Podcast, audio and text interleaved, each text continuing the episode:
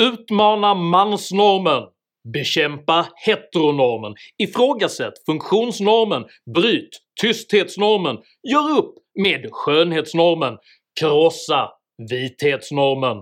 Är normer förtryck eller en del av ett välfungerande samhälle?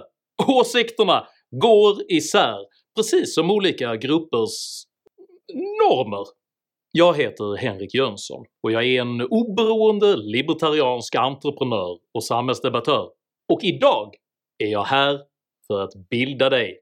Normkritik har blivit ett slagord i den moderna samhällsdebatten, men vad är egentligen en norm? Är alla normer dåliga? Och behöver vi verkligen en kulturrevolution? För detta är nämligen precis vad normkritiken strävar efter, att revolutionera den kultur vi lever i genom att ifrågasätta sedvänjor, omskapa traditioner och genom att förändra värderingar. Dessa frågor tar jag upp i veckans “Henrik förklarar” Detta är alltså en sporadiskt återkommande variant av mina videokrönikor där jag förklarar angelägna begrepp inom filosofi, politik och ekonomi med ambitionen att rusta dig med både argument och kunskap till frihetens försvar. Jag är inte skattefinansierad som till exempel Utbildningsradion, så om du uppskattar mina förklarande videofilmer så hjälper du mig att fortsätta kunna göra dem om du stöttar mig via något av betalningsalternativen här ute till vänster. Det är endast tack vare ert generösa stöd som jag kan fortsätta att producera en ny videokrönika varenda vecka, så ett stort, stort tack till de av er som bidrar. Är du ny här på kanalen så kan du dessutom med fördel prenumerera här nedanför.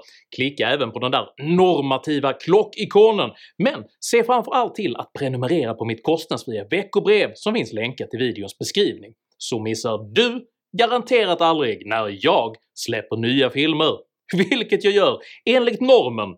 En ny film varenda lördagsmorgon klockan 08.00 svensk tid. Idag talar jag om normer normkritik och normupplösning. Häng med!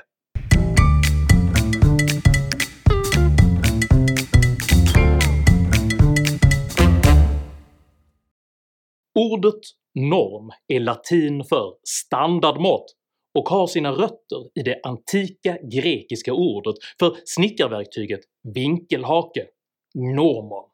Kortfattat kan man alltså säga att begreppet norm representerar ett allmänt vedertaget sätt att bedöma saker.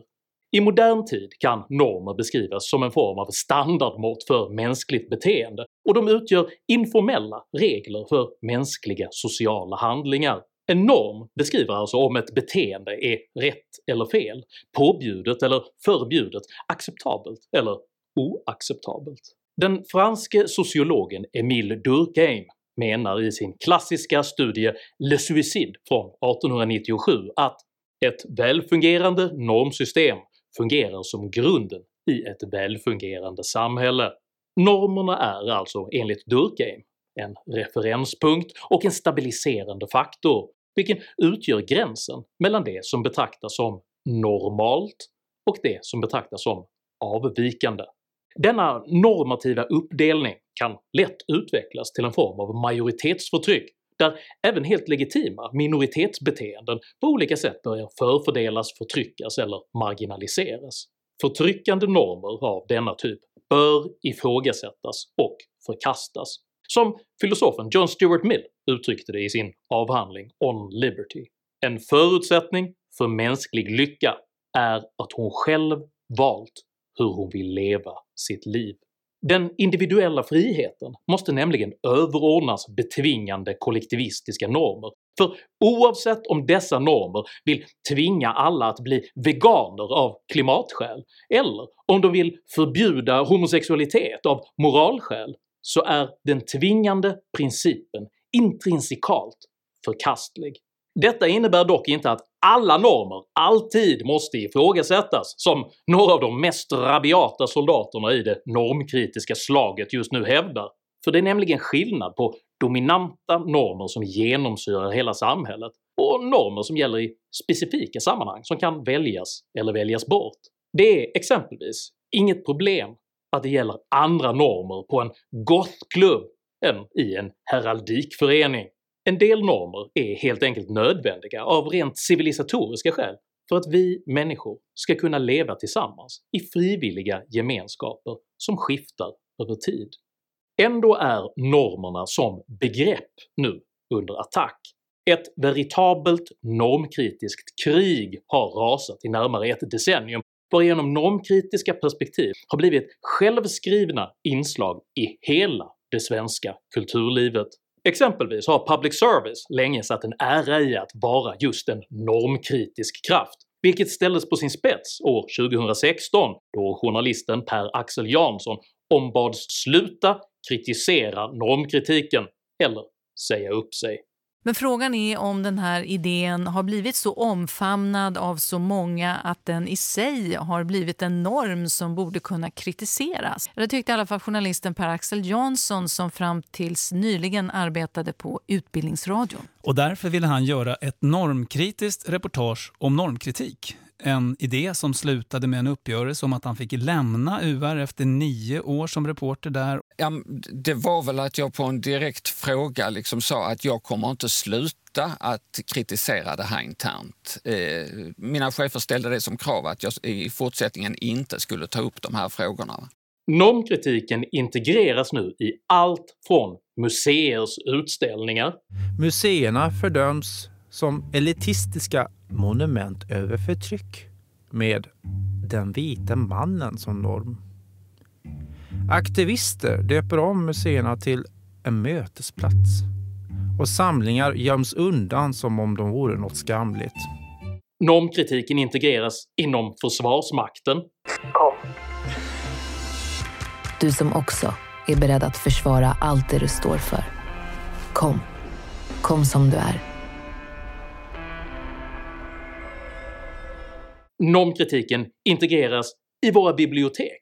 Men... De tre bibliotek som har fått stänga under din mandatperiod som kulturborgarråd har det inte varit ungdomsgäng som har trakasserat besökarna och bibliotekarierna på de biblioteken? Man måste lösa problemen på olika sätt. Framförallt de, de som idag har drivit den här diskussionen kring, som jag uppfattar det, kring de tysta biblioteken. Att det ska vara liksom en, en tysthetsnorm. Men det är i förskolan och i grundskolan som normkritiken just nu firar sina allra största och mest formativa triumfer. En första utmaning är att när du är inom normen är den ofta inte lika lätt att få syn på. Det är först när du bryter normen som den blir synlig. Det andra är att det finns många fördelar med att vara inom normen och att det inte alltid är så lätt att släppa taget om dessa fördelar. Och att bli medveten om vad en så kallad normal person är och sen bryta upp de normerna, det är en viktig del av det normkritiska arbetet. Sommaren 2017 tipsade en malmöitisk processledare i normkritiska perspektiv om en liten övning i normkritik på bloggen Pedagog Malmö. Bryt normen att lägga varuavskiljaren horisontellt. Alltså den där pinnen som placeras efter dina varor på varubandet i mataffären. Istället för att lägga pinnen horisontellt på bandet föreslår processledaren att du vid nästa besök i affären istället lägger pinnen vertikalt. Och halleluja! Du är en normbrytare! Känn sedan efter hur det känns att bryta en norm. Lite nervöst, lite obehagligt. Observera också noggrant övriga kunders reaktion på ditt normbrytande beteende. Är de misstänksamma? Ifrågasättande? Iaktta detta och reflektera över att om det är så svårt att bryta en så obetydlig norm, hur svårt är det inte då att bryta en verkligt stark norm? Detta tragikomiska blogginlägg är belysande för det normkritiska fälttåg som har sargat vårt land i närmare två decennier nu. För oavsett om det gäller förskolor, grundskolor eller universitet så har inga institutioner i Sverige skonats från det normkritiska ideologibygget. Ingen norm är, som synes, för liten eller för obetydlig för att inte ifrågasättas. Nej, här ska kritiseras för sakens skull. Och saken, det är själva normkritiken! Processledarens bloggtips dekonstruerar, sannolikt helt oavsiktligt, hela det normkritiska projektet, vilket sedan står där naket och skälvande med sin vertikala lilla pinne till allmän beskådan. Låt mig nu därför förklara futiliteten i att bryta mot normen att lägga varuavskiljaren horisontellt, för den som mot förmodan ännu inte räknat ut anledningen själv. Varuavskiljaren fyller en funktion, nämligen att markera gränsen mellan mina och nästa kunds varor. För att maximalt kunna tjäna detta syfte bör avskiljaren placeras horisontellt eftersom det är mest effektivt. Om den placeras vertikalt eller kanske till och med ställs upp så uppfyller den inte längre sin funktion optimalt. En kunds varor riskerar då att blandas med andra kunders varor, förvirring uppstår med irritation mellan kunder och med medarbete för kassörskan som konsekvens, eftersom gränsen mellan mina och dina varor suddas ut till förtret för alla inblandade. Gränser är understundom nödvändiga, precis som normer. Normer har oftast en praktisk, empirisk eller moralisk grund. Normen att lägga varuavskiljaren horisontellt har helt enkelt uppkommit eftersom det är mest praktiskt. Normer är i sig alltså inte nödvändigtvis illvilliga, dåliga eller förtryckande, utan hjälper ofta bara människor att kunna leva tillsammans. Just heteronormen är dock ett bra exempel på en norm som det faktiskt har varit rimligt att ifrågasätta. Inte för att omvända heterosexuella till homo eller bisexualitet, eller för att homosexualitet på något sätt skulle vara bättre än heterosexualitet, utan för att skapa tolerans för den ganska stora grupp människor som inte lever enligt heteronormen. Denna norm har med framgång förändrats i Sverige, och idag betraktas samkönade relationer på helt rimlig grund som likvärdiga med relationer mellan människor av olika kön. För att ånyo parafrasera John Stuart Mill, “Det är viktigare att individen får välja sitt eget liv än att ett majoritetskollektiv tillåts påtvinga henne sin egen vilja.” Det finns alltså ingen principiell anledning att vara mot normkritik som företeelse, för det finns verkligen normer som både kan och bör ifrågasättas. Det finns exempelvis normer i Sverige som gör gällande att man bör betala väldigt, väldigt, väldigt mycket skatt för att man ska anses vara en god människa, och att man helst nog ska känna lite skam om man gillar kött, öl och pattar. Detta är destruktiva normer, för individen måste som sagt få välja sitt liv själv, oavsett om detta valet innebär veganism eller schnitzelstek.